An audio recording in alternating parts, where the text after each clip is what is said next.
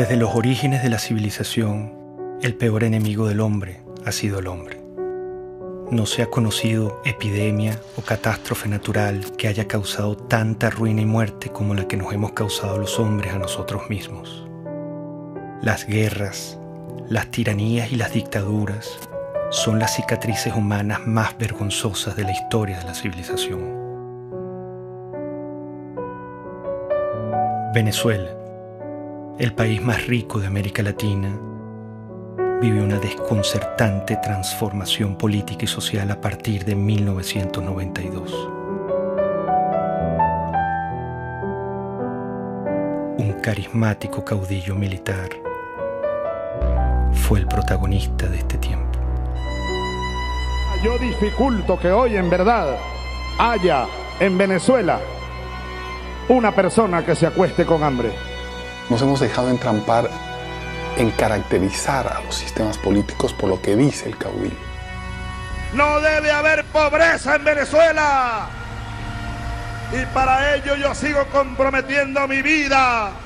Nunca he visto un país que, que colapse completamente. Colapse desde el punto de vista económico, colapse desde el punto de vista social, colapse desde el punto de vista político, colapse en las instituciones. Tenemos que llegar a cero miseria, a cero pobreza en los próximos años. No es fácil. Es haber arrasado a uno de los países más ricos del mundo. Los indicadores de salud. Bueno, vean, vean ustedes los cambios, pues esto es lo nuevo. Esto es lo nuevo. Se coloca Venezuela en el país con más inseguridad, con más homicidios, con más inflación. Somos la primera potencia petrolera de este mundo. Tenemos la reserva de petróleo más grande. En Venezuela hay petróleo para 200 años. El chavismo yo creo que es una colección fantástica eh, de todos los errores de política económica que se han cometido en la historia. La economía debe ser enfocada con un objetivo central. Satisfacer las necesidades de la sociedad, como queramos llamarlo. Por una política que ha, que ha enconado profundamente al país, dividiéndolo eh, de una manera prácticamente suicida. El socialismo es el único camino a la paz perdurable, a la justicia social. Por eso la revolución nuestra, hay que recordarlo, pacífica, pero armada. No se equivoquen, burgueses. Mire lo que significó el chavismo para Venezuela, una verdadera tragedia, un país que ha perdido su democracia. El que quiera ver una democracia pujante, sólida, madura, venga a Venezuela, venga nada más. Yo creo que él nunca ocultó lo que él quería hacer. Yo creo que Chávez llegó con un proyecto de poder, nunca con un proyecto de país. Fuimos las víctimas de una peste ideológica que nos pisoteó, que incendió la piel de nuestro pueblo, que calcinó y enmudeció a nuestra Venezuela.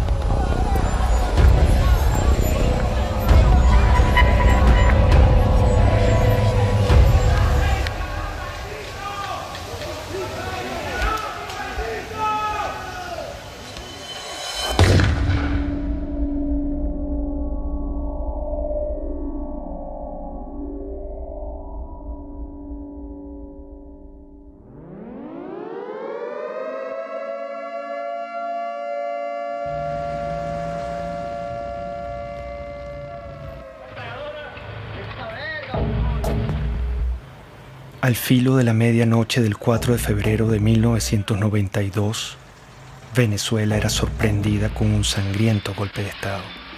Un grupo de militares intentó asesinar al presidente Carlos Andrés Pérez para hacerse del poder. La ira militar latinoamericana se volvía a pronunciar. Compañeros, lamentablemente por ahora los objetivos que nos planteamos no fueron logrados en la ciudad capital.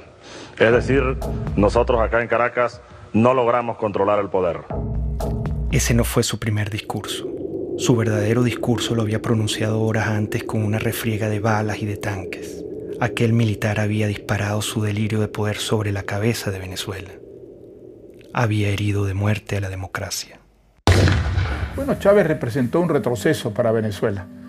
Eh, seguramente la, la, democracia venezolana era imperfecta y necesitaba muchas reformas. Creo que cuando termine esta pesadilla que vive eh, Venezuela, habrá una comprensión cabal del desastre que significó el golpe de Estado. El golpe irrumpe por eh, las ansias personales. Eh, ellos argumentaron que había un problema social y que, los, que, ellos venían a, a hacer justicia. Chávez, desde que entró a la Academia Militar, prácticamente planeó la insurgencia, desde que era teniente. Y siendo teniente coronel, que había planificado eso durante por lo menos 15 años, usó su cátedra en la escuela militar para preparar e infiltrar. Eso fue un plan armado durante muchísimos años. Yo lo conocí a las 5 de la mañana del 4 de febrero del 92, que ingresé al Palacio de Miraflores con el presidente Carlos Andrés Pérez y vi que todavía estaban limpiando la sangre en el piso de la entrada de la oficina del oficial que Chávez mandó a matar a Carlos Andrés Pérez. Atacaron con bazucas para tratar de matar a la esposa del presidente de Venezuela, a sus hijas y a sus nietos. Si él hubiera triunfado en el golpe, hubiera fusilado a Carlos Andrés Pérez y hubiera fusilado a su familia. Para él, la muerte ajena es un instrumento de lucha política.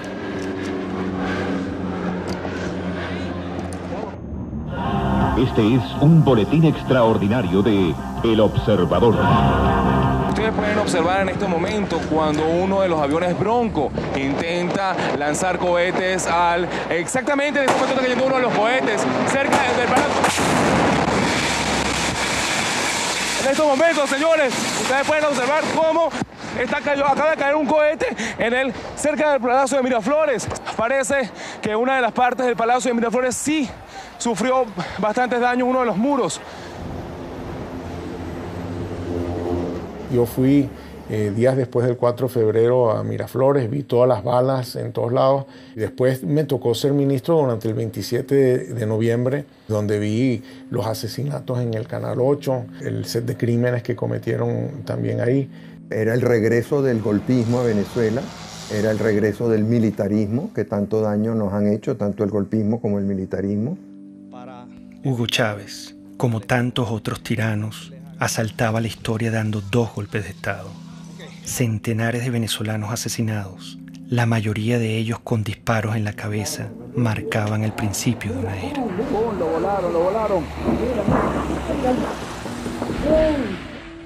Rafael Caldera fue uno de los fundadores de la democracia en Venezuela. Fue presidente y senador vitalicio. Al día siguiente del golpe de Estado, su enemistad con Carlos Andrés Pérez y su propia soberbia lo hacían justificar la matanza.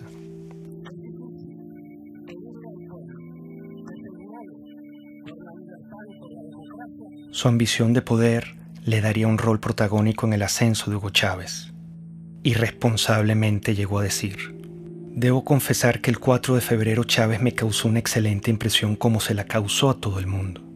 Aquellos segundos que usó Chávez en la televisión presentaron un hombre equilibrado, sensato. Lo cierto es que Hugo Chávez acababa de asesinar a centenares de venezolanos.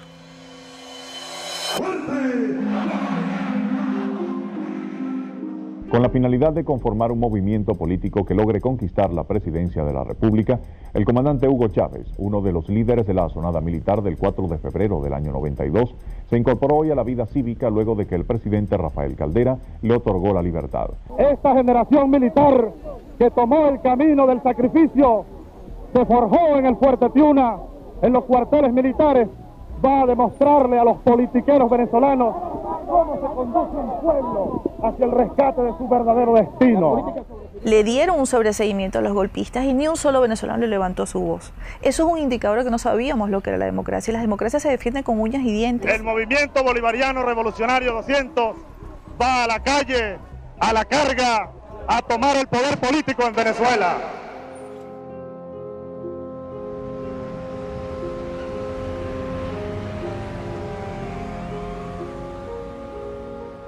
La democracia generó oportunidades, expectativas que implicaban un enorme desafío para las instituciones políticas económicas y no se dio con, con, la velocidad que estos millones de venezolanos que salían de la pobreza y que emergían en una vibrante clase media quería seguir eh, ascendiendo y aspirando. Hugo Chávez entendió que había un pueblo muy desilusionado que estaba harto de los políticos de siempre, que estaba harto de las oligarquías de siempre, que estaba harto de las élites de siempre, puso en el centro de la conversación nacional a un grupo humano muy importante de los venezolanos que habían sido excluidos. El año que viene se ve esto horroroso y gracias a los gobernantes, que es lo que nos han llevado a este extremo. Bueno, yo creo que será más caro todo, porque imagínense cómo está la situación, todo será peor. Venezuela vivía en democracia una democracia imperfecta como en cualquier país, pero también con grandes avances en su infraestructura y en su cultura, incluso en el plano económico y político. El problema que sacudía a Venezuela era de otra índole. El problema era moral.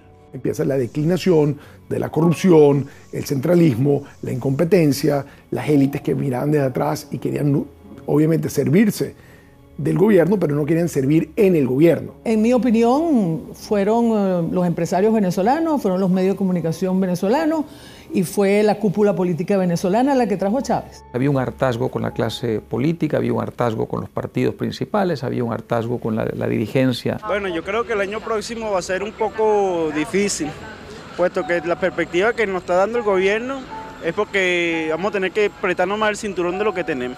Venezuela Padeció momentos críticos de corrupción en el pasado. Quedó una tierra fértil para que llegara un Mesías. Chávez se logró comunicarse directamente con el pueblo venezolano. Chávez es el hombre que realmente nos va a ayudar a llevar la democracia como tiene que ser. Que es el hombre que, vamos, que estamos esperando para que transforme nuestra patria. Las grandes causas que traen a Chávez son las mismas que en todos estos regímenes. Y es que la democracia que siempre, en casi todos los casos, tiene una presencia previa. La República del Weimar precede a Hitler, el presidencialismo italiano precede a Mussolini. hay una presencia, una democracia previa. Esa democracia previa no lleva el liberalismo, el individualismo a todos los rincones del país. La clase política no había entendido que la democracia hay que alimentarla, hay que cultivarla, hay que cuidarla permanentemente. Eh, comenzó a decaer. Esos 40 años de democracia fueron los primeros y los únicos 40 años en los que Venezuela estuvo gobernada por civiles. Un sistema democrático que logró una serie de avances de éxito para la población venezolana, pero en sus últimos años, yo diría en sus últimos 10, 15 años, empezó un debilitamiento. Y un debilitamiento que yo lo puedo este, identificar cuando empiezan los procesos de reelección presidencial. Eso castró el futuro y la modernización de la democracia al truncar las nuevas generaciones que pudieran ascender a, dirigir las distintas organizaciones políticas, la gente se cansó. El chavismo llega, creo que por un desgaste de la clase política, sabiendo que en muchos de nuestros países lo que tuvimos durante muchos años fue el bipartidismo lo cual llevó a la gente, ha llevado a la gente en muchos países a buscar una solución distinta, un outsider, como decimos esto.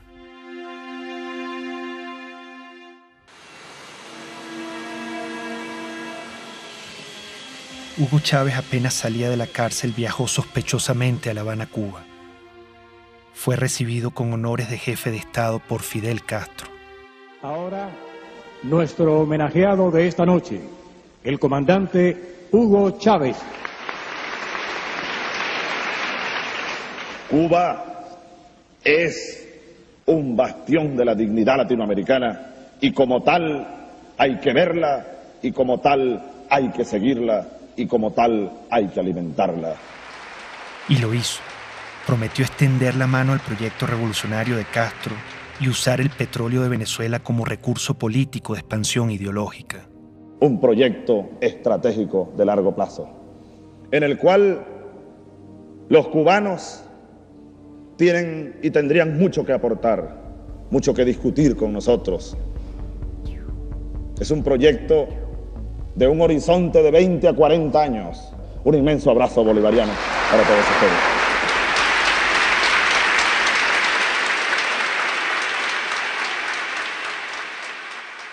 Veinte años más tarde, todo estaba claro. Ese era el Chávez que no quisimos ver ni escuchar. Hugo Chávez es una creación de Castro en un país que tiene eh, el momento adecuado. Ya lo había intentado antes con la guerrilla, penetrar con la guerrilla y va fracasando en muchos modelos.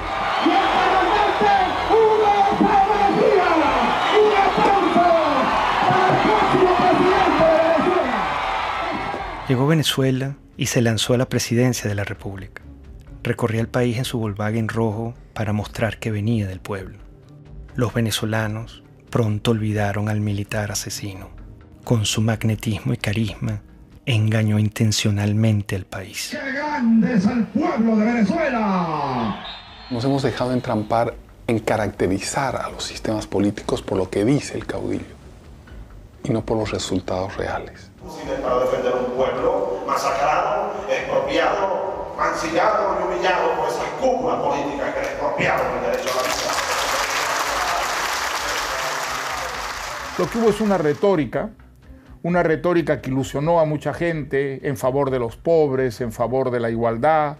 El populismo de Chávez es embelezador, sabe enamorar a, a la ciudadanía. Cuando Chávez se vuelve candidato presidencial, bueno, entonces él dice que él es un tipo muy moderado, que él no es socialista, que él no es comunista, que él no va a cerrar ningún medio de comunicación. Yo no soy socialista, no, yo creo que ya el mundo de hoy, la América Latina que viene, requiere un salto adelante. ¿Para usted Cuba es una dictadura o no es una dictadura? Sí, es una dictadura. Lo que Chávez proponía no era una cosa militar, él proponía una cosa democrática, un modelo basado en la tercera vía de Blair.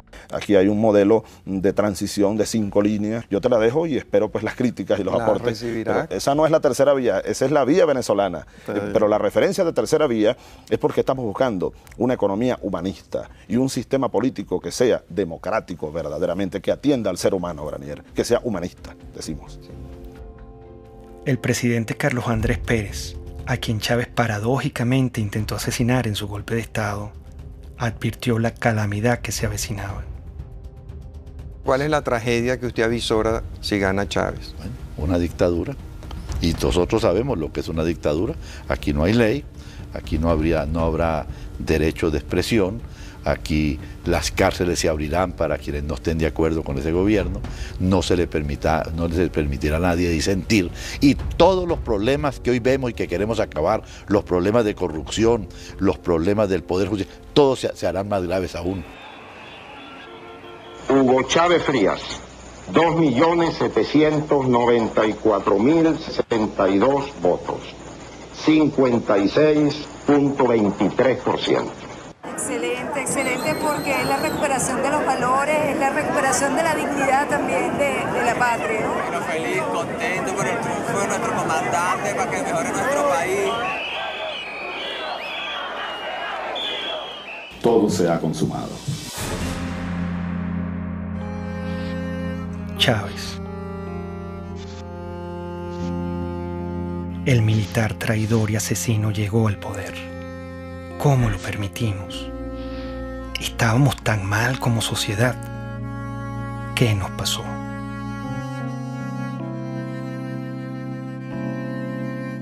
Cuando yo conocí a Hugo Chávez, yo le dije, te advierto una cosa, lejos de ser tú la solución, tú eres la encarnación del problema de Venezuela. El hecho de que tú seas presidente es la demostración más clara de que este país fracasó. Yo no creía que pudiera tener éxito. Lo que oía del propósito, la propia, el propio juramento de la Constitución, me parecía de un adanismo esencialista muy peligroso.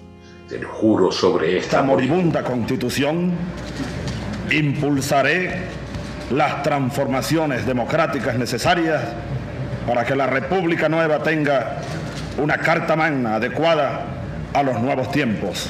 Lo juro. Yo he sido siempre reformista. Entonces, todos los liquidacionistas me parecen que son ahistóricos, que van en contra de la historia, que crean lo que Malraux decía, revoluciones que son un día de fuego y 50 años de humo. Chávez se encuentra con una nación rota, malherida y rabiosa, presa fácil para un caudillo populista. Yo creo que Chávez era un, un personaje era muy simple, cuando yo lo conocí. Simple en sus planteamientos políticos, que no tenía claros. Quería un cambio en Venezuela, pero no sabía exactamente muy bien hacia dónde. Chávez, el, pues el líder o el payaso o el cómico o el eh, político, saca de la tumba a ese Drácula que causó tantas millones de muertes y tanta pérdida de valor en el siglo pasado y lo desentierra y lo pone a caminar precisamente en nuestra América Latina y destroza Venezuela. En México se dice que no hay pillo que no sea simpático. Y yo creo que Chávez es una perfecta descripción de eso. Por lo menos era muy simpático. No quiero abundar en la parte de pillo.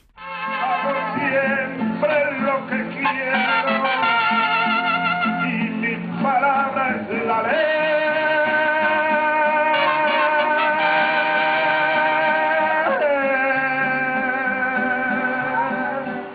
Sin duda, carismático. Muy venezolano, muy simpático. Un hombre carismático. Líder carismático. Pero sigo siendo Chávez. Es que los hombres carismáticos son muy peligrosos. Los hombres carismáticos han, han sido los grandes dictadores del mundo. La gente se conecta emocionalmente, no racionalmente, con, esa, con ese personaje. Había en él atributos que ayudaron a hacer de él una figura populista muy, muy lograda. Evidentemente había una capacidad oratoria o retórica, pero con un poder de seducción muy notable. Había en él también una lectura intuitiva, no, no creo que intelectual, pero sí intuitiva, de un amplio sector de la sociedad venezolana. Eso es muy importante un caudillo. El idiota. Nosotros fuimos tan ingenuos, casi podría decir entre paréntesis tan idiotas, que pensamos que ya se había desaparecido ese personaje en los años 90. El idiota con toda su mitología, con todo lo que... Resulta que el idiota reapareció enterito, exactamente con todos los dogmas. Somos pobres porque los países ricos nos explotan, porque nos pagan mal nuestras materias primas y se enriquecen. Somos pobres por las oligarquías, todo, toda esa tontería. El capitalismo siembra odio. En el capitalismo impera el odio. Fue evidente de un inicio democrático a cómo se fue separando ideológicamente, cómo se fue eh, convirtiendo en una propuesta que no es ni siquiera de sustento ideológico, sino populismo puro, afán de poder, de controlar, de tener, de dominar, de mandar.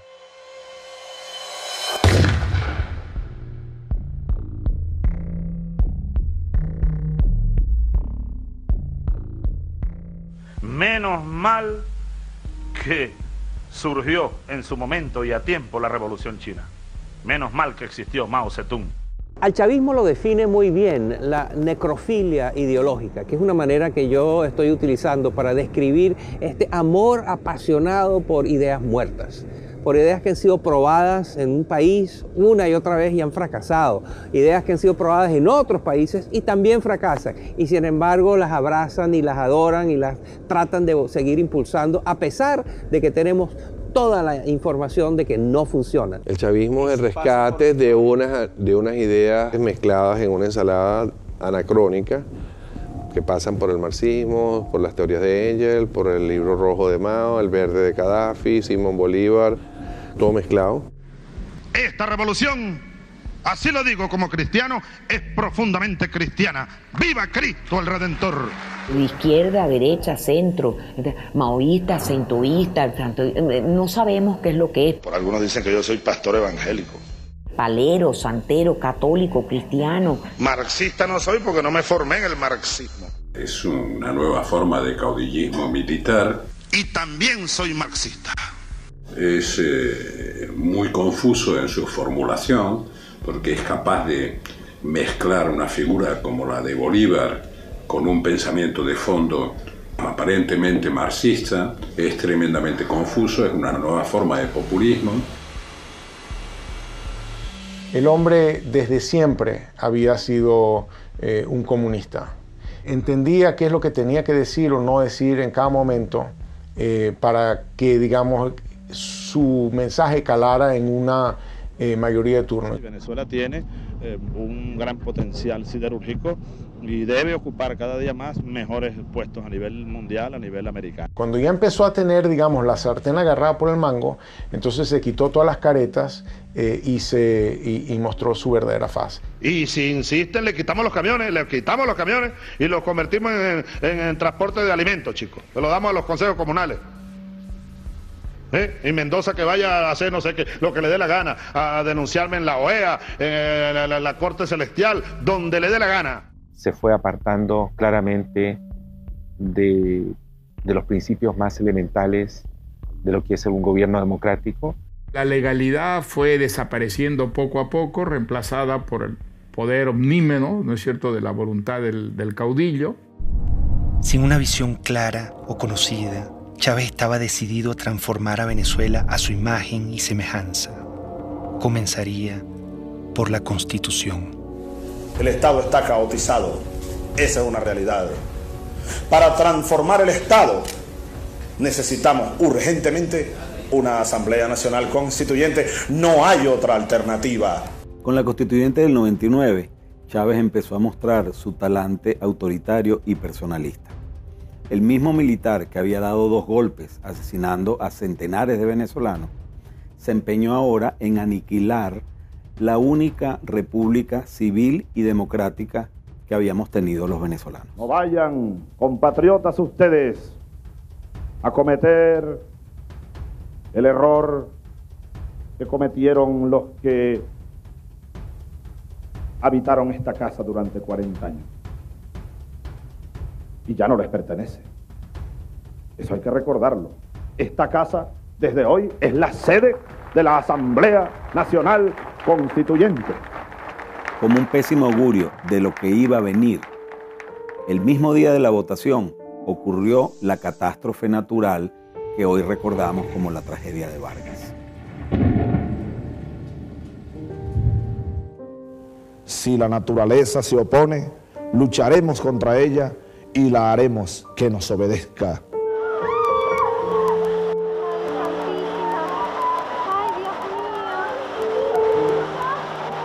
Ha nacido la República Bolivariana de Venezuela.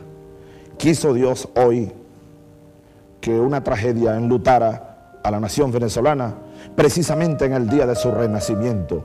Qué cosas, ¿no?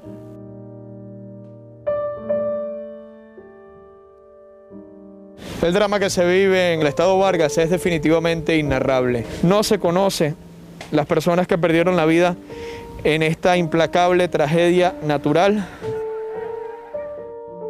El drama no finalizaba.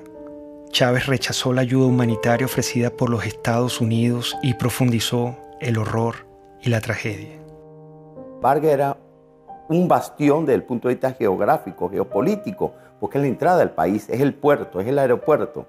Y si se sembraba una recuperación por la vía estadounidense, pues yo iba a ser la imagen más notoria de lo que implicaba la recuperación de Vargas.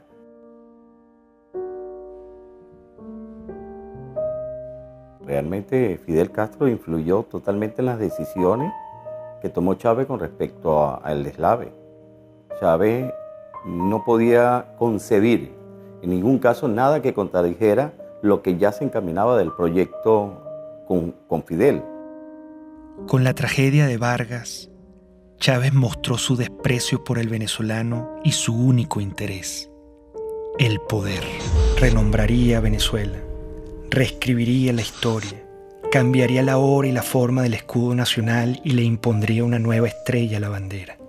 Todo era una nube ideológica. Su mentor lo guiaba. Castro es la persona determinante en la evolución de Chávez.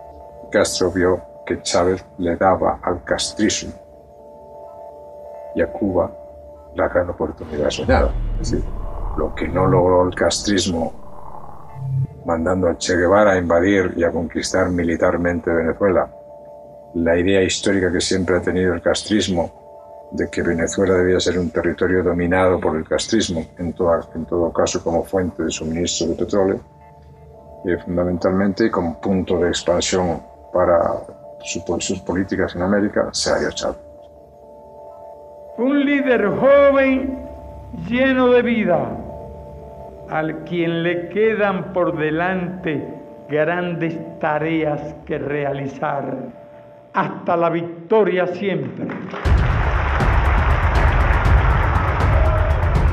Y ahí Fidel lo agarra, lo seduce y le vende la idea del socialismo y de lo que él había aprendido de los soviéticos, que era la construcción de un Estado autoritario, totalitario, basado en las premisas de la Unión Soviética. ¡Viva el comunismo! ¡Las el comunismo! ¡Patria o muerte! ¡Rodena el Ismer! ¡Me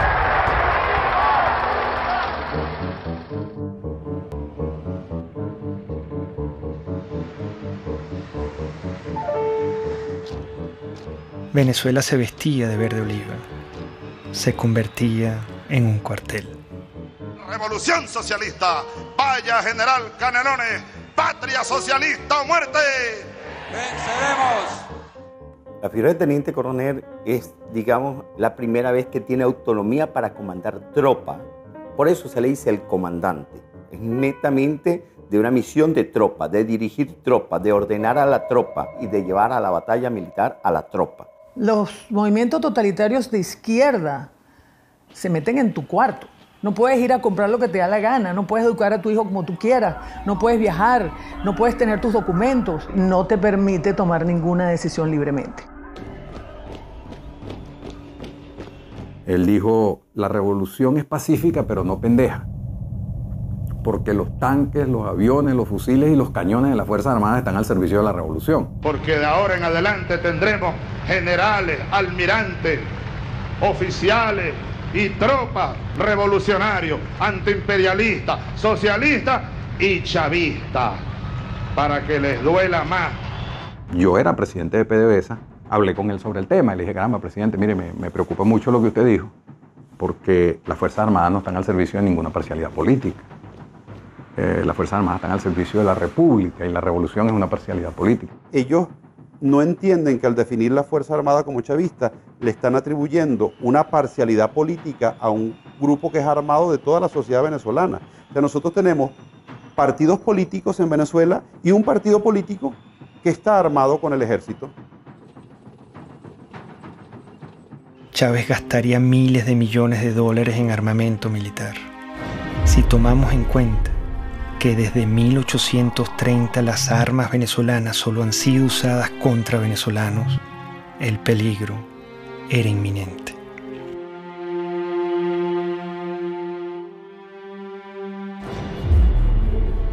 El precio del petróleo, cerca de 100 dólares el barril. Desde nuestro punto de vista es un precio justo. Ya a los siete meses, ocho meses de Chávez, el petróleo sube y ese es el gran factor que utiliza él para poder irradiar su revolución.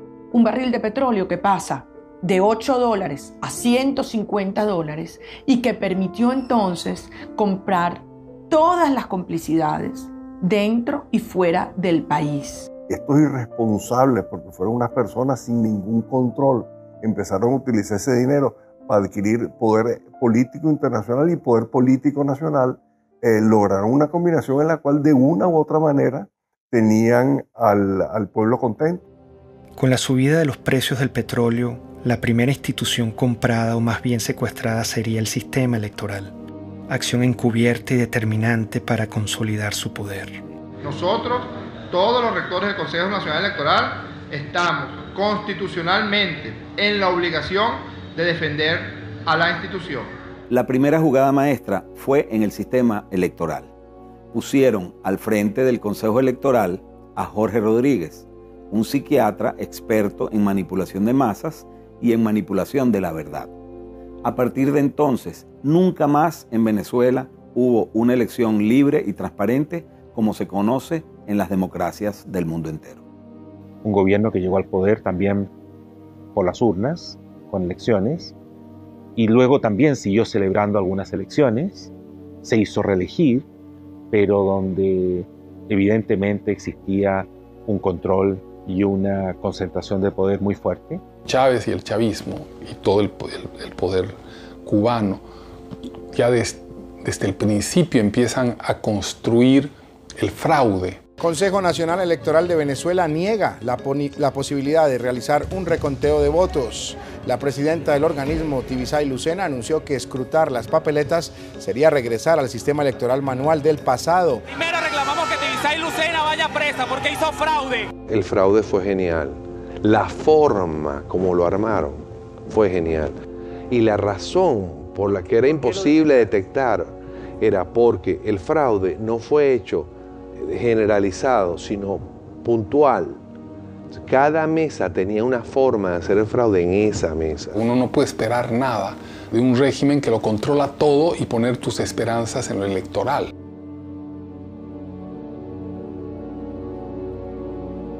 La lucha geopolítica iniciaba. Chávez intenta adueñarse de la Compañía de Petróleos de Venezuela, PDVSA. Necesita su dinero para consolidar su poder. Esa élite de PDVSA ha pasado la línea.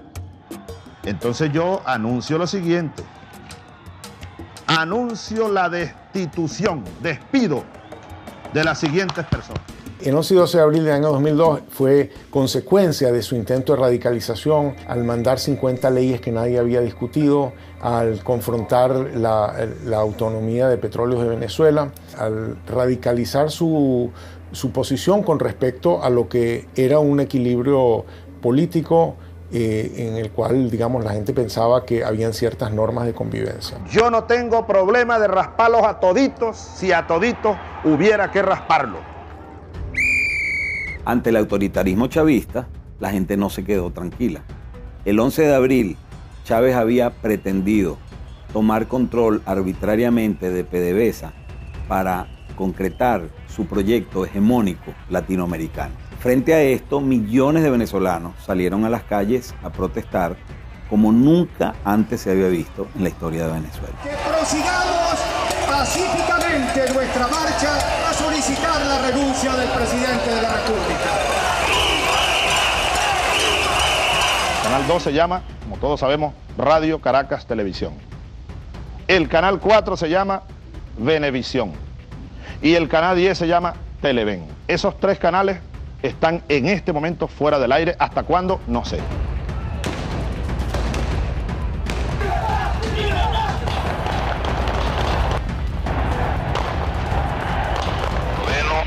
Aplicación del plan eh, Ávila. Y el primer movimiento que vamos a hacer es la columna del batallón Ayala.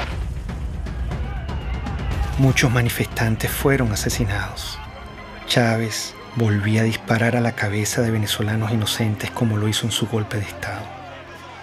Hay que responsabilizar como ejecutor a Rodríguez Chacín.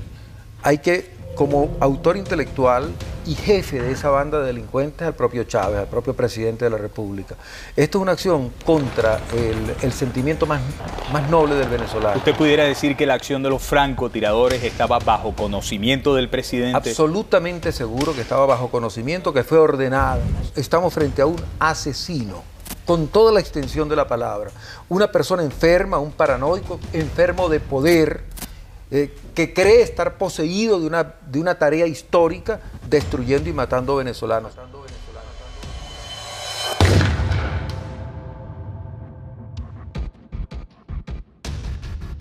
La certeza de que el país estaba encaminado hacia los peores pasos posibles me llegó el 11 de abril de 2002, porque era un país en el que el odio, el resentimiento y la violencia se habían enseñoreado ya y se habían enseñoreado desde el poder contra la ciudadanía.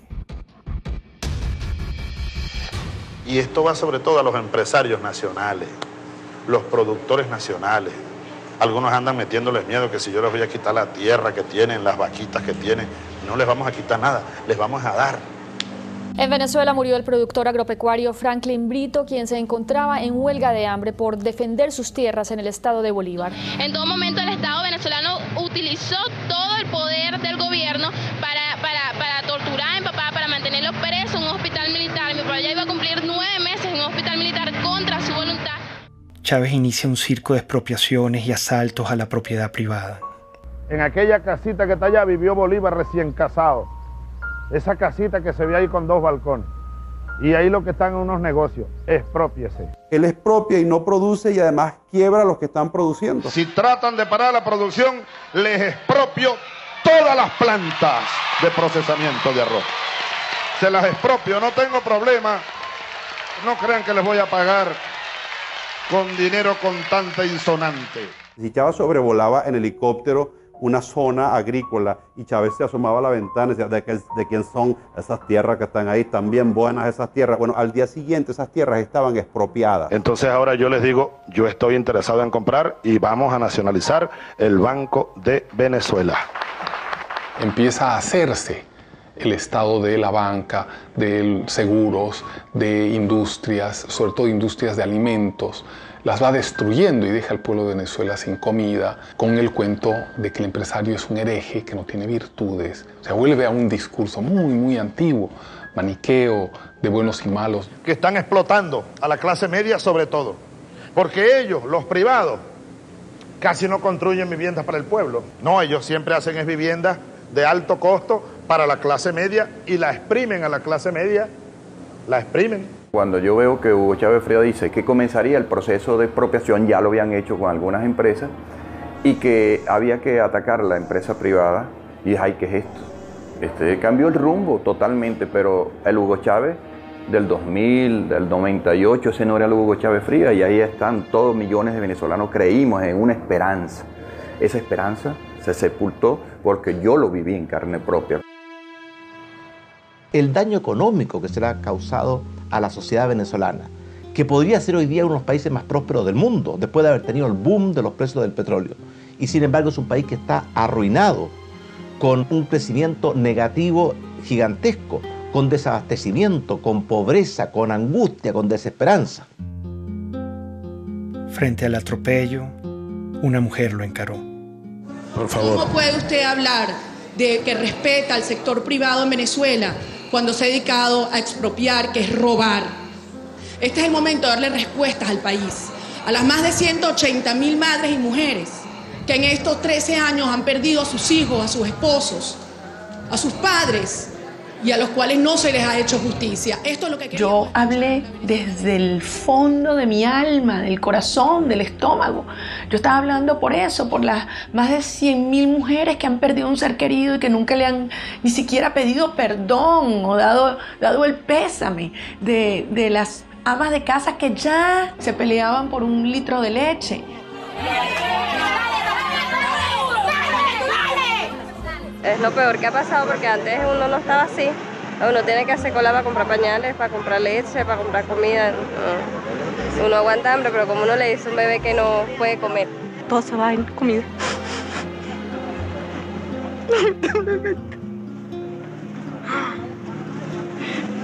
Estamos pasando trabajo.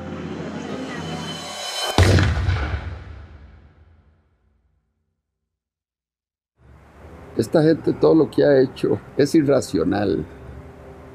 Si hubieran tenido algún economista sensato que les hubiera dicho, esto no se puede hacer. El trueque. Y al final todos salimos ganando. ¿Saben cómo se llama eso? Socialismo. No, aquí no estamos produciendo para ganar dinero.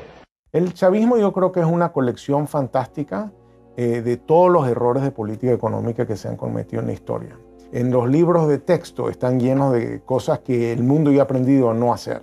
Pues eh, el chavismo las ha hecho todas. Venezuela tiene el peor desempeño económico del mundo.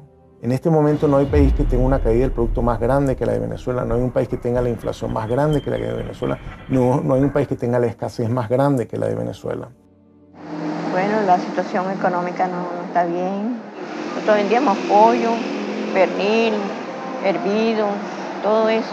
Esto, esto funcionaba bien. De repente todo se fue para abajo. La situación del país está terrible, lo que provoca es llorar. Todos roban, todos. Todo es una corrupción total. El chavismo es un fenómeno político difícil de explicar a quien no ha estado en Venezuela y a quien no lo ha vivido. Y exacerbó al límite nunca imaginable uno de los grandes males de nuestra historia, que es la corrupción administrativa. Y entonces los que uno vio que llegaron aquí, como decía Chávez, con las patas en el suelo, hoy son grandes potentados, grandes millonarios. El único camino a la justicia es el socialismo, no es el capitalismo, no es ese canibalismo que se quiere implementar en el Estado. Pero no es contradictorio hablar de capitalismo cuando usted tiene una corbata de Louis Vuitton, unos zapatos Gucci. Yo no sé qué, yo, claro que no es contradictorio, porque yo quisiera que Venezuela produjera todo eso y entonces yo comprar todo lo que se produzca aquí y no tener que importar el 95% de los rubros que consumimos. Hicieron un negocio como jamás se ha visto. Pues. nosotros hemos presenciado el gran saqueo que se le ha hecho a Venezuela, que probablemente en ningún país del mundo haya habido un saqueo tan a fondo y tan organizado como este que hubo en nuestro país. Es mentira que hubo una lucha contra la corrupción, todo lo contrario, este ha sido el gobierno más corrupto que existió en la historia de Venezuela, aprovechándose del histórico barril del petróleo que llegó a superar los 100 dólares eh, en varios años tanto gasto desproporcionado y lujo se apoyaría con el crimen organizado. En entrevista exclusiva con NTN 24, Emily Blasco, corresponsal del diario ABC en Washington, aseguró que el hijo del fallecido presidente Hugo Chávez utilizó aviones de la petrolera estatal PDVSA para transportar droga hacia el extranjero. En el libro ilícito lo que yo simplemente documento es que no hay nada nuevo con respecto al crimen, excepto que llegó el siglo XXI y le añadió la posibilidad de tener grandes carteles criminales que operan internacionalmente y que trafican con todo tipo de ilícitos, de gente, de drogas, de armas, de dinero y de política. El chavismo es un proceso por el cual el lumpen, los sectores delincuenciales de una sociedad se apoderan del poder. No son los intelectuales que uno soñaba en el marxismo-leninismo que se apoderaban del poder. Son los sectores más delincuenciales de la sociedad. Y por eso son tan audaces, por eso pueden ser tan crueles. Y por eso tienen un hambre de poder que no respetan amigos, que no respetan a quienes los han apoyado. Que yo voy a gobernar con los mejores, con los más capacitados no, con, eh, no tengo compromisos partidistas, ni personales, ni particulares con nadie.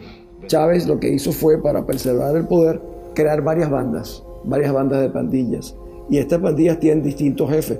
Y eso explica la estratificación, eso explica por qué Venezuela se convirtió en un narcoestado, eh, cómo Venezuela se convirtió en, en un sistema cleptocrático cuando la gente me dice este es un Estado fallido, yo digo es un narco-estado criminal fallido. El ministro de Interior, Justicia y Paz, Miguel Rodríguez Torres, indicó que las maletas contenían 1,3 toneladas de droga, una de las incautaciones más grandes que se han hecho en Francia. De acuerdo con Rodríguez, un total de 22 venezolanos han sido detenidos, de ellos 8 son militares. Este régimen, que con las dos manos, la izquierda y la derecha, robaba, destruía, también tenía geopolíticamente dos manos la mano petrolera, la mano negra, la mano fuerte, y la mano blanca de la cocaína que venía de Colombia y se redistribuía de Venezuela. Conforme va debilitándose la mano negra, la mano petrolera, pues hay más necesidad de la mano blanca. En México se discute y se debate si al Chapo Guzmán lo extraditan a Estados Unidos.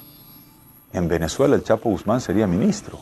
A través de este medio de comunicación, Lindsay Salazar, quien es uno de los hombres importantes de la seguridad que tuvo Diosdado Cabello, denunció que el presidente de la Asamblea Venezolana sería el líder del El Cartel de los Soles, una banda de narcotráfico internacional que tendría entre sus miembros a varios militares venezolanos. Diosdado Cabello es oriundo también del estado donde yo nací también. Era un muchacho muy humilde del pueblo del Furreal, pero la ambición desmedida de este señor se convirtió a tal magnitud que eh, con el Pollo Carvajal, general narcotraficante vinculado al Cartel del Sol, que hacía lo que le ordenaba Diosdado Cabello, eh, impulsaron y protegieron el narcotráfico en Venezuela. Es una cosa terrible lo que voy a decir, pero esto ha funcionado más como una banda delincuencial que como un sistema político. Por eso es tan difícil explicárselo a la gente de fuera. Venezuela se convirtió en un narcoestado Jueces, ministros, diputados, incluso la familia presidencial era acusada y encarcelada por ello. Los índices de criminalidad se desataron. El peor problema que hoy tenemos en Venezuela, incluso con la escasez y la inflación que hay, yo estoy convencido que es la inseguridad. es la inseguridad, que es la consecuencia del 98% de impunidad. Una impunidad que protege a las bandas organizadas, una impunidad que protege a aquellos que tienen granadas, que tienen fusiles, que andan en vehículos blindados. Estamos presos y con temor. Tenemos mucha inseguridad, muchos malandros en la calle que nos callan. Y esto no puede seguir así. Que en el mes de marzo, en esos 30 días, en la morgue de Caracas, haya habido ingresos de muertos por violencia que se equipararían a las muertes por violencia de un año de la España de 46 millones de habitantes, es aterrador y el ritmo sigue aumentando. El peor legado de, de, Hugo Chávez son los cientos de miles de muertos que han hecho no solamente que familias enteras se enluten, sino que millones de personas dejen en Venezuela. La gran parte de la inmigración venezolana no es una inmigración económica como la que empezamos a ver ahora. La gran parte de la inmigración venezolana es una inmigración presa del pánico de vivir en una sociedad absolutamente enfrentada y donde se mata por odio. Ante la absoluta impunidad, el pueblo tomó aterradoramente la justicia con sus manos.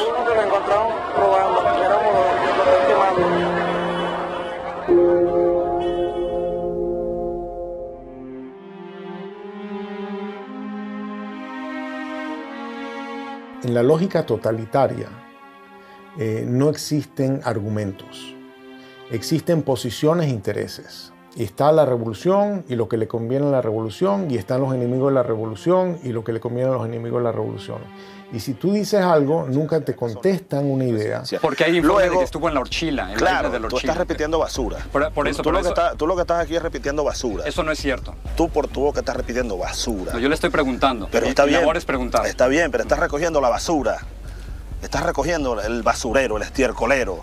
Siempre te hablan de ti, eh, de tu posición, de tus intereses, pero no de la idea. Yo creo que sin lugar a dudas la violencia que se vive en Venezuela, de todo tipo, es también producto del discurso. Para que no sean ridículos, ¿vale? Porque es un tarado, es un imbécil, no sabe ni hablar. Es un fascista. Y este bandido lo tiene. con su plata. Se concentró en, eh, en una forma de hacer política abiertamente polarizante, eh, generando la división entre los buenos y los malos. ¡Y jalabola de los Yankees! ¡El candidato jalabola! Métodos horripilantes, degradación verbal, violencia, violencia. ¡Yankees de mierda! ¡Váyanse al carajo cien veces! Cuando tú ves que te nombran escuálido en televisión nacional, te insultan, le insultan a las personas que piensan diferente, indudablemente está coaccionando a las Fuerzas Armadas a sentirlo como enemigo. Y el enemigo, dentro de la mentalidad militar, hay que destruirlo, hay que aniquilarlo. Chávez empezó a ser amigo o a presentarse como amigo de aquellos violadores a los derechos humanos, como eran Gaddafi, que inclusive fue invitado a Venezuela y le dieron honores.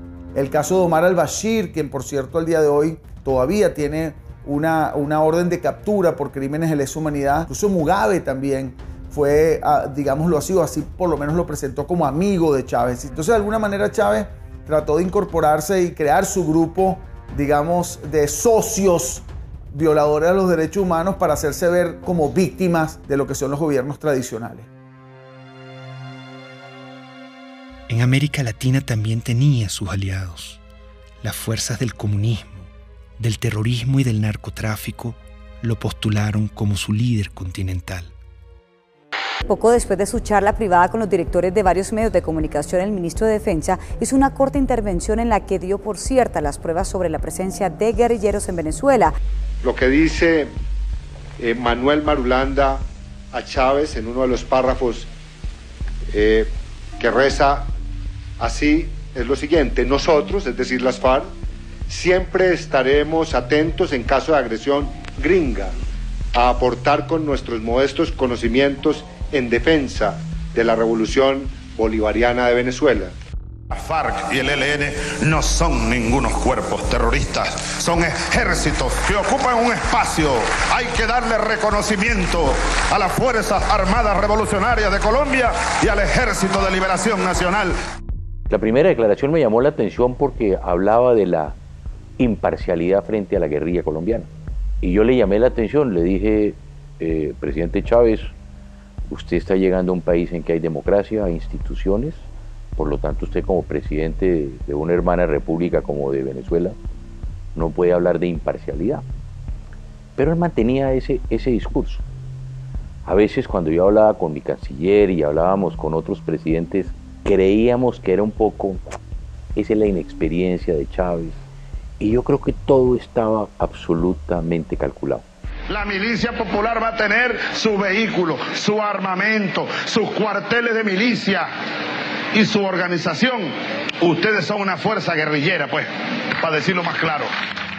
La milicia, yo podría decir que es un partido armado, que es un cuerpo que crece y se desarrolla casi a la misma, al mismo volumen de las Fuerzas Armadas orgánicas. Y hay otra cosa muy delicada, que son los colectivos, organizaciones armadas. Todo es el poder para mantenerse en el poder. Vemos entonces milicias o colectivos armados disparando contra personas.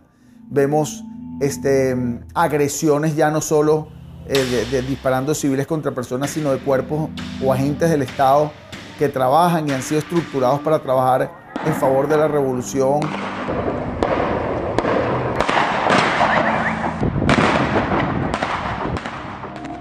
Se dispuso a controlar hasta la última conciencia. No quería críticas la libertad de expresión también debía ser pisoteada. Hay un señor por ahí, de esos representantes de la oligarquía, que quería ser presidente de la oligarquía. Y que luego esos gobiernos adecocopellanos le dieron concesiones para tener un canal de televisión. Estoy viendo eh, la televisión, una cadena más, y me llama la atención el tono en el que está hablando delante de militares. Y ahí es donde él hace eh, el anuncio de que él va a cerrar a Radio Caracas. No habrá nueva concesión para Radio Caracas Televisión. Se acaba la concesión. Ya está redactado la medida. Así que vayan preparándose, apagando los equipos. Pues.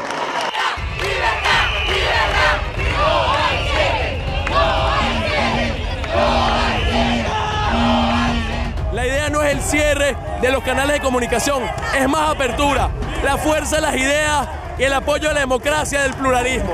Pero no nos van a cerrar la conciencia y nos van a cerrar el corazón.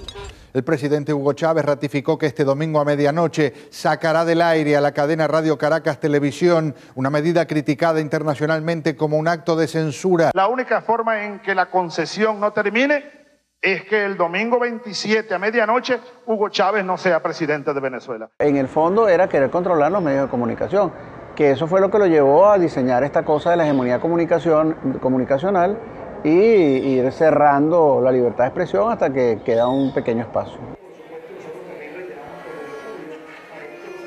Y una vez leí que los jóvenes hacen política desde, desde la indignación, ¿no? Yo creo que lo que nos motivó en el 2007 fue la indignación es como que vimos que se metieron en nuestra casa. Fue la, te apagaron la televisión. Ese momento fue muy dramático cuando se acabó la señal. Fue algo que se metió en la vida de uno. No era tanto si Chávez era popular o no, sino que era ilegal y era inmoral y estaba malo y era inaceptable que decidieran por ti. No podemos ser ajenos a lo que pasa en el país. No podemos vivir en un cuadrito. Libertad de expresión. Y estamos en la calle. Me motivó a mí en 2007, por lo que me llevó a dar un paso al frente para colocarme en la vanguardia fue especialmente la libertad de expresión y muy específicamente el cierre de RCTV.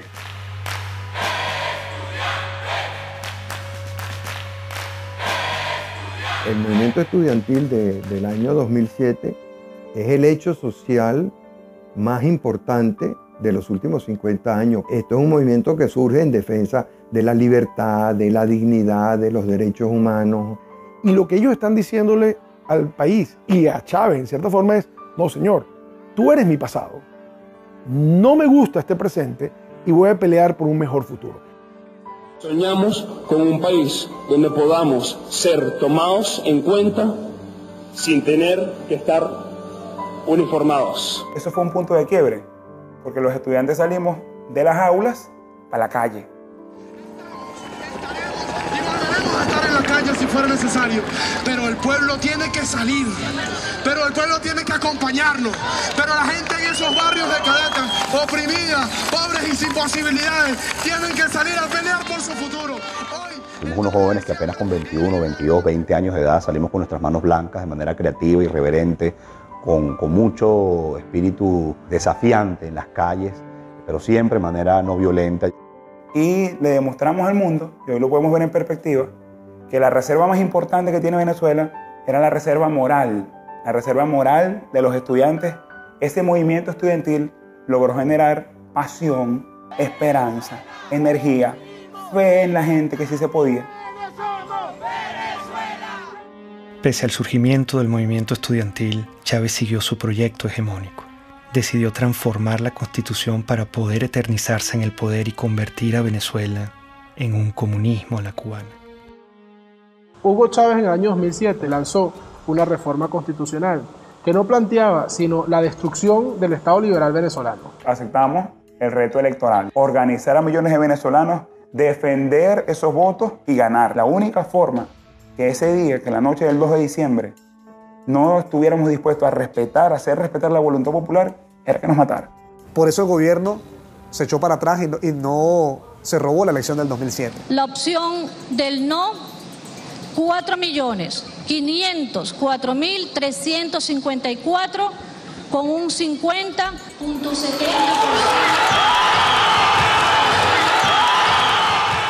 Hay un quiebre de ese proceso político. El presidente Chávez lo obligan a reconocer la victoria del movimiento estudiantil y de Venezuela y cataloga esa victoria como una victoria de, mierda. Es una victoria de mierda. Y la nuestra, llámenla derrota, llámenla, pero es de coraje, es de valor, es de dignidad. Ese movimiento estudiantil le originó nada más y nada menos que la única derrota que tuvo Hugo Chávez, la única derrota que se llevó a la tumba el 2 de diciembre de 2007, cuando se frenó la reforma constitucional. Creo que es allí donde empieza la debacle de Hugo Chávez y que culmina, por supuesto, en lo que hoy tenemos, que es eh, el desastre absoluto. La derrota frente al movimiento estudiantil radicalizó sus políticas de persecución contra la oposición. Convirtió en enemigo a todo aquel que no se le doblegaba. Y yo lo acuso ante el pueblo y ante el mundo por golpista y por fascista. Tú te das cuenta de que en el patrón hay sistematicidad que empieza por la estigmatización criminal, la señalización de una persona como un criminal. Compadre, vamos a ver quién va preso primero, desgraciado, si tú o yo. Hasta su eventual encarcelación, su persecución y su neutralización a través del uso del sistema judicial. Tenemos el caso emblemático de María Lourdes Afiuni, una persona que por ser juez y por cumplir con sus funciones fue individualizada como enemigo expresamente por el presidente Hugo Chávez Frías. Entonces habrá que meterle pena máxima a esta jueza y a los que hagan eso. 30 años de prisión.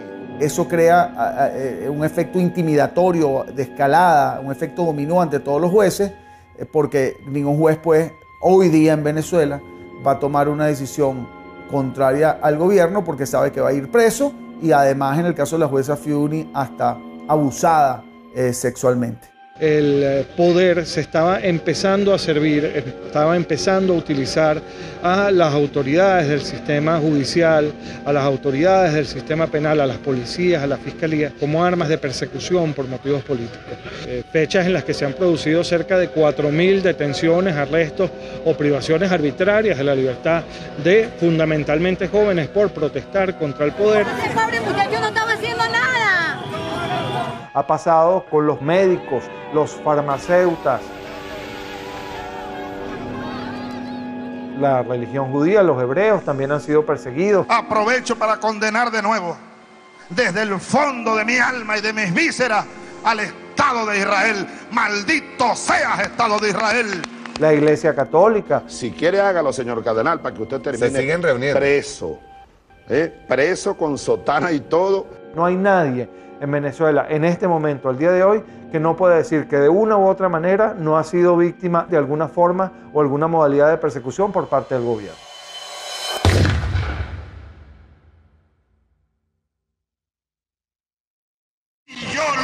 uso de contrarrevolucionario y hay que barrerlo del mapa político venezolano. Oye, me acusaban de todo lo que le acusaban, pueden acusar a una persona este, contra el gobierno, conspiración, eh, asociación para delinquir, eh, terrorismo, financiamiento al terrorismo. Tú estás allí simple y llanamente porque piensas diferente.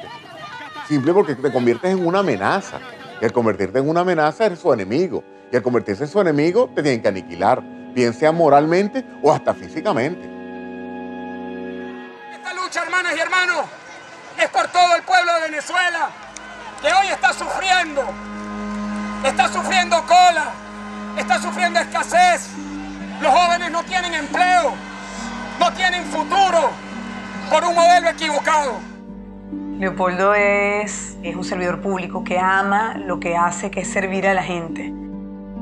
Hoy está encerrado precisamente por eso, porque es bueno. Este gobierno lo que ha hecho es perseguir y dividir a los, a los buenos. Persiguen lo que funciona, dañan lo que funciona, lo que es el verdadero venezolano. Primera autoridad civil es Antonio Ledesma en Caracas y se presenten ciento veintitantos hombres que el modo como se llevan a Antonio Ledesma es para hacer una película. El ejercicio del terror como mecanismo de poder. ¿Por qué está Leopoldo López preso? ¿Por qué está preso Antonio Ledesma? ¿Por qué? Porque el mensaje que transmite la revolución es muy claro. El líder político que ordene una movilización de calle, no importa lo que sea, va preso. Ah, que, la comunidad internacional se pronuncia diciendo que, este, eso es inconstitucional, que viola los derechos humanos. Está bien, ¿cuál es el problema? Esa es parte de la receta definida. Si te tienes que quedar aislado, te quedas aislado. ¿Cuál es el problema? Doy la orden de una vez, señor ministro de Defensa, ministro de Interior y los jefes de la policía. Me le echan gas del bueno y me lo meten preso.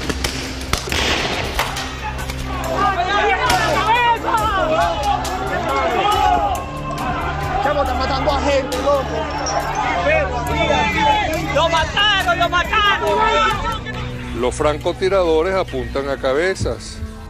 El sonido que producen una cabeza escuálida es mucho me- menor, es como un chasquido porque la, la bóveda craneana es hueca.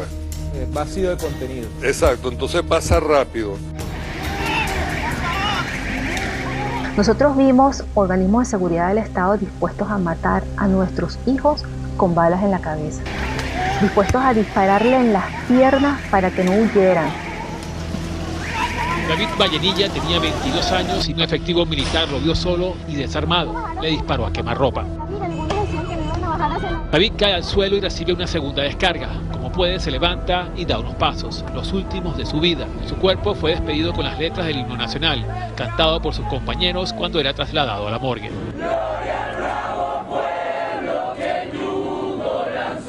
Es la segunda muerte de un manifestante que es asesinado por militares delante de cámaras de televisión en menos de una semana.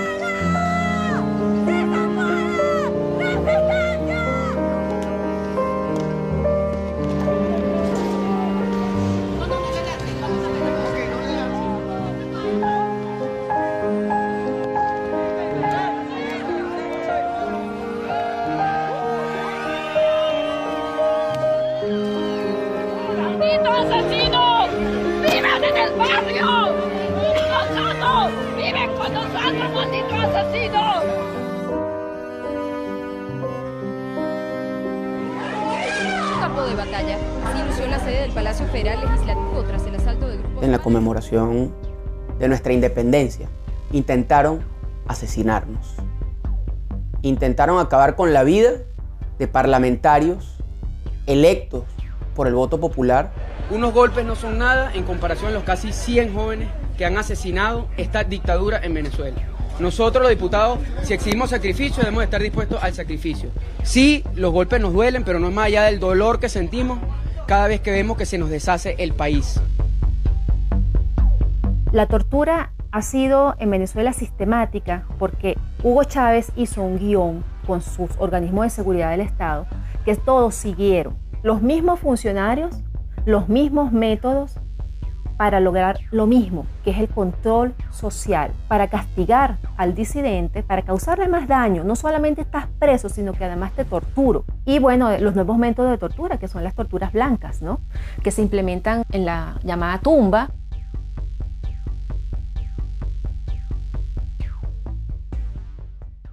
Sí, fui torturado.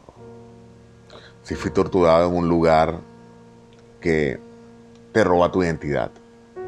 En un lugar donde tú sientes que estás muerto en vida, donde el frío te hiela hasta los huesos, donde tú ves una pared blanca 24 horas al día, donde la luz está encendida y no te permite dormir correctamente, donde el silencio impera, donde te sientes sin esperanza, donde la comida te llega fría, que tienes que comer con las manos, donde tus gritos nadie lo escucha, donde tu dolor nadie lo siente. Es estar enterrado vivo, Gustavo. Independientemente de los precios del petróleo, el gobierno garantiza al pueblo venezolano todos los recursos necesarios para lo que resta del año y continuar impulsando el desarrollo integral, el desarrollo económico. Terminado ese superciclo de precios, se acabó el socialismo del siglo XXI, es decir, esa ilusión de que la gente puede vivir de unos buenos burócratas y que esos buenos burócratas repartiendo eficazmente los panes entre la sociedad nos iban a hacer felices a todos. Pónganme el precio del petróleo, pónganmelo a cero y Venezuela no entra en crisis. Pónganmelo a cero. El precio de los commodities vino abajo y el petróleo caro y el gas caro dejó de ser el gran padrino de las dictaduras de izquierda de América Latina. La crueldad daba para más. Privaban de alimento y medicina a la población para someterla y controlarla.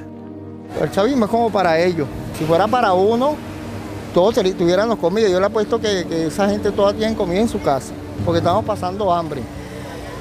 Hay demasiada escasez de comida.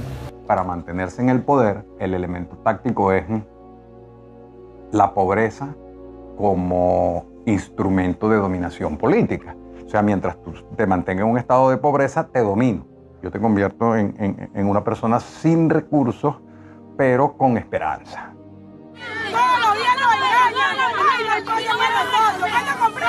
El martes tenemos hambre, el pueblo tiene hambre. El primer problema para los más desfavorecidos es saber si, estando desde las 5 de la mañana en una cola, van a encontrar algo. Por tanto, es alimentación básica, medicamentos inmediatamente necesarios para la enfermedad de cualquier familiar. Es fuerte, pues es fuerte. Sobre todo eso lo de la comida.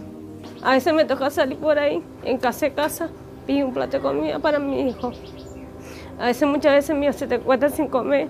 A veces para medianoche, mamá mía, no tengo nada que darle. Que es una política, de, eh, sin, sin la menor duda, dirigida a reducir a una parte de la población a una situación de crisis humanitaria extraordinaria, que es el tema de la falta de alimentos, medicinas, equipos, etcétera, que podemos analizar. Largas colas y humillación marcaban al pueblo para que pudiera acceder a migajas de comida. Estamos cansados, chamo, de hacer cola, estamos cansados de esta mariquera todos los días. Los viejos, los jóvenes, mira, los bebés en pijama, que es esa vaina. En Venezuela se han importado alimentos para alimentar a tres países del tamaño de nuestro país. A la canciller Rodríguez, que es una mentirosa, que le damos comida a tres naciones. Si no hay comida para Venezuela, ¿cómo le damos a tres naciones? Si un venezolano va a una farmacia hoy, 90% de escasez en medicamentos para la atención, 99% de escasez para medicamentos neurológicos para el Parkinson y las convulsiones, 70% de escasez en analgésicos y antipiréticos, 80% de escasez en antibióticos. Yo como médico jamás he visto una biopsia que diga, usted tiene cáncer de derecha, usted tiene cáncer de izquierda. Son enfermedades a las cuales hay que darle atención, a las cuales el Estado está en obligación de atender y hoy lamentablemente no lo está haciendo, no está sucediendo. El problema de la salud venezolana no fue de plata, plata hubo. Se robaron todos los dólares y la gente se muere porque no hay medicinas y se muere porque no hay comida. ¿Dónde está eso? Se lo robaron es la impotencia de ver cómo la gente a mi alrededor se está muriendo por, por hambre, por falta de medicina, por oxígeno en un hospital. 18 años que un régimen, porque esto no lo puedo llamar yo gobierno, destrozó el país, se olvidó del pueblo y se olvidó que ese pueblo los puso en el poder y se olvidó que ese pueblo tiene necesidades.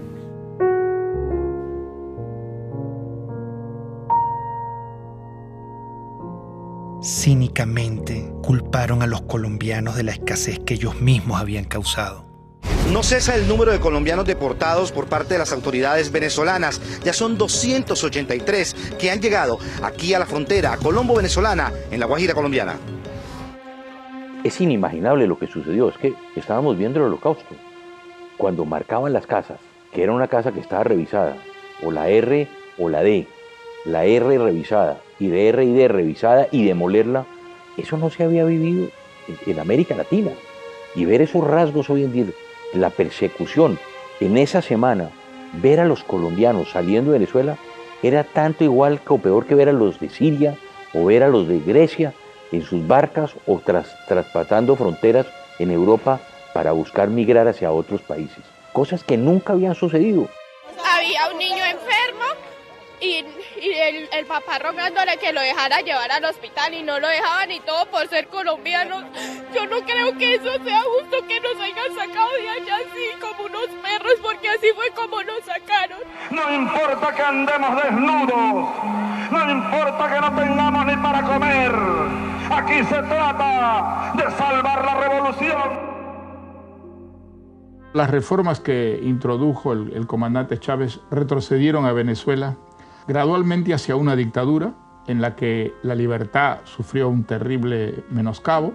Con el chavismo, la libertad quedó despedazada. Todos los derechos humanos sin excepción fueron irrespetados y violados. El comandante ordenaba. Para retirarnos de inmediato de la tristemente célebre Comisión Interamericana de Derechos Humanos. Ya basta. ¿Hasta cuándo nosotros vamos a estar eh, con esa espada de Damocles? A lot of dictatorships are very similar. And basically, what you need in a dictatorship is to keep the very small number of people happy. That means that you're keeping a lot of people unhappy. Milosevic was very committed to destroy educated urban middle class in Serbia because he felt the real threat to his regime comes from these people. I was living in a country which was prosperous once. I ended up seeing people standing in the lines for bread, seeing parents desperate but because they can't keep the medicine or you know the food for their own kids. You see the stores in Venezuela now, they remind me painfully on my childhood. I, I have an impression of the government that doesn't really care about the people. It's super happy being in their little corrupted circle. And I mean, they don't even look at the street. They live in the, some kind of the parallel world. El chavismo intentó plagar con su ideología al mundo. Una bacteria ideológica se inoculó en Latinoamérica y poco a poco fue creciendo hasta que se desarrolló una peste. Es la peste del siglo XXI. Es una enfermedad muy peligrosa porque es una enfermedad que ha cundido, yo te diría, hasta los huesos a un grupo importante de la población que no va a desaparecer. Conquistando una relación, yo diría, en muchos casos parasitaria, de gobiernos, algunos caribeños, otros de Sudamérica y Centroamérica. En muchos casos es España de Podemos. Podemos es una amenaza real Estamos hablando de personas chavistas comunistas que quieren acabar con el sistema de Ser demócrata es expropiar, aunque os duela. ¿Qué es lo que haría un gobernante decente? no, ¿sabes? expropiar. Sí, ¿sabes qué a los bancos que están Pero, pero, pero, acabando ¿sabes qué es el viviendas les expropiaría y las pondría en alquiler social. Recordemos que la influencia económica de Venezuela, por ejemplo, cómo logró comprar conciencias, comprar voluntades, comprar adhesiones usando los petrodólares. Algo de eso hubo en Chile, pero afortunadamente no logró penetrar a la sociedad chilena. La sociedad chilena tiene muy claro que Venezuela es una tragedia. El que es chavista, es chavista, no es que es like. O la mitad sí, la mitad no. Si eres chavista, chico, eres chavista, ¿vale? Si estás con Chávez, estás con Chávez. Si no estás contra Chávez. El chavismo se ve a sí mismo como la consagración de la salvación de Venezuela, como la segunda independencia. El chavismo se percibe así. Tiempo llegó y es para siempre. Chávez ya no soy yo. Chávez es un pueblo. Chávez somos millones. Tú también eres Chávez, mujer venezolana. Tú también eres Chávez, joven venezolano. Tú también eres Chávez, niño venezolano. Tú también eres Chávez, soldado. El caudillo es igual al partido, es igual al país, es igual a la historia, es igual al futuro. Él constituye las instituciones, la historia, la moral. Y en ese proceso de concentrar todo, es un tipo que no, no da ningún beneficio al país. La pregunta es cómo es posible que un país tan rico como Venezuela haya caído en la situación que ha caído como consecuencia del chavismo. Pero también la pregunta podría ser muchas otras. ¿Cómo es posible que la Alemania, mm, que era la gran nación avanzada en, en la literatura, en, en las ciencias, en la cultura, en la música, cayera en manos de una banda criminal que llevó al mundo a una, a una- a una guerra terrible y, y fue autora de un genocidio, los nazis, eh, espantoso. Chávez empezó a convertirse en un traidor a la identidad venezolana. Empezó a cubanizar a Venezuela y empezó a introducir conceptos políticos que no forman parte de nuestra cultura. Yo creo que ese fue el gran error de Hugo Chávez. Creo que en la cima del poder se perdió y en la cima del poder adquirió unas, unas ideas completamente desvinculadas con la sociedad. Comenzó, por tanto, y de inmediato, otra serie de estudios especiales que confirmaron la existencia de un tumor abscesado con presencia de células cancerígenas. Hugo Chávez pidió al pueblo venezolano respaldar al actual vicepresidente Nicolás Maduro en caso de una ausencia total que lleve a la nación a convocar unas nuevas elecciones presidenciales. El mandatario aseguró que Maduro es el hombre que puede continuar con el llamado socialismo del siglo XXI. Si algo ocurriera, repito, que me inhabilitara de alguna manera, mi opinión firme, plena como la luna llena, irrevocable, absoluta, total, ustedes elijan a Nicolás Maduro como presidente de la República Bolivariana de Venezuela. Yo se los pido desde mi corazón.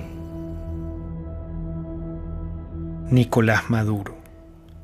Su único atributo conocido fue que era su guardaespaldas, su chofer, su compañero más cercano e íntimo. Maduro, ¿quién es? Es un don nadie, no hay la pasión por Venezuela, eh, solo tiene una encomienda del moribundo que le dijo, no me le aflojes a la revolución bolivariana. Me visitan las mariposas. Debe ser que me reconocen como un mariposón. multiplicarnos, así como Cristo multiplicó los penes, perdón, los peces. Portugal y Venezuela, estamos en el mismo continente. Se ve que la influencia de los cubanos fue determinante.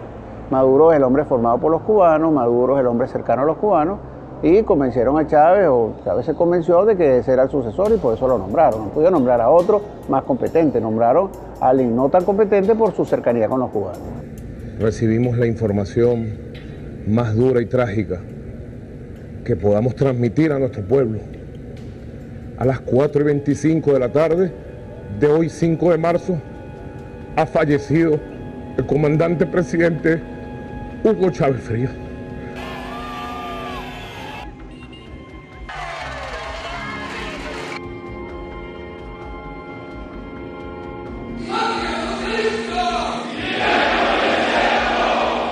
Vaya en paz. Aquí nosotros seguiremos su misión.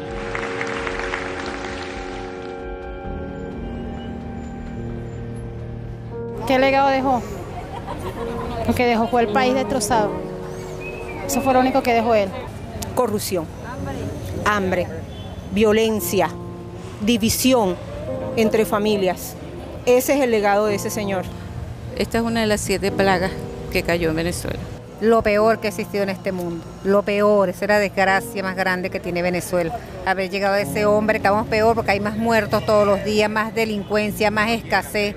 Estamos peor que un país en guerra. Nunca he visto un país que, que colapse completamente, que se desmembre la familia eh, venezolana. Eh, dos millones de venezolanos se, se han ido del país en los últimos tres años. 4.000 a 5.000 cruzan por día la frontera de Colombia en, en solución de continuidad permanente. Entonces, esa es la situación que vive hoy el país. No tiene nada que ver con la situación que vivía cuando, cuando Chávez a- asume el poder. Su gran legado es demostrar que ni éramos tan fuertes, ni éramos tan demócratas, ni éramos tan hermanos, ni éramos tan guerreros, ni éramos tan sólidos, ni éramos tan echados para adelante. Que era fácil darle un empujón a eso, tirarlo todo por la borda y montarse sobre la gente. Nadie se puede imaginar que un país que no esté en guerra esté viviendo lo que está viviendo Venezuela. ha destruido el sentimiento de pertenencia de los venezolanos como una unidad, como una ciudadanía compartida. ¿Puedes creer que esto sea justo, vale? El país cambió, la gente cambió, las miradas cambiaron. Ya en Venezuela no ves sonrisas, no ves alegría, ves indignación, ves frustración, ves miedo. Y eso lo vimos todos los días. Nos, nos dañaron, nos dañaron profundamente. Mire lo que significó el chavismo para Venezuela, una verdadera tragedia. Un país que ha perdido su democracia, donde no se respetan los derechos humanos, donde se persigue a los adversarios como si fueran delincuentes. Estamos en un, en un país ahorita muy necesitado. Tenemos que comer comida de la basura. La situación que estamos viviendo ahorita es fea. ¿no? en el nombre de los pobres, de la justicia y de la paz, se ha cometido el crimen más grande en la historia de, de nuestro país. crimen de lesa humanidad es un ataque masivo o sistemático a la población civil cometido por una organización, que puede ser estatal o no estatal, de acuerdo a un, a un plan.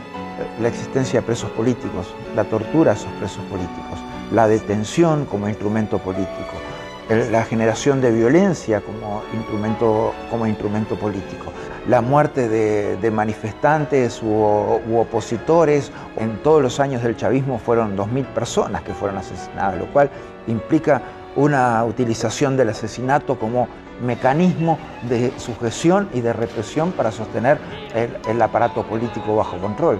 El artífice, el creador de la criatura, se llama Hugo Chávez Frías.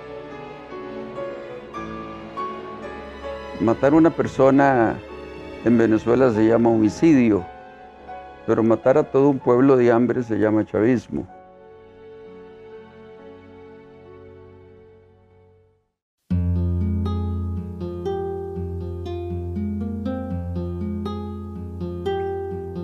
La única forma de inmunidad que existe contra la peste chavista es la conciencia. Mientras nuestro aliento sea capaz de empañar una lámina de vidrio, tendremos fuerzas suficientes para luchar por la libertad.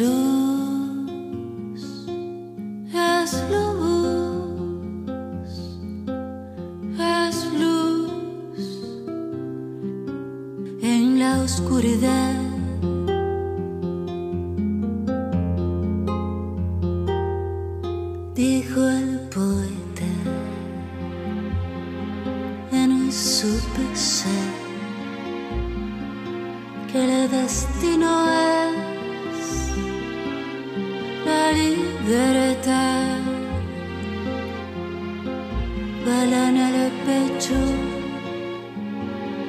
balas por detrás, bala en la frente, balas al andar, pero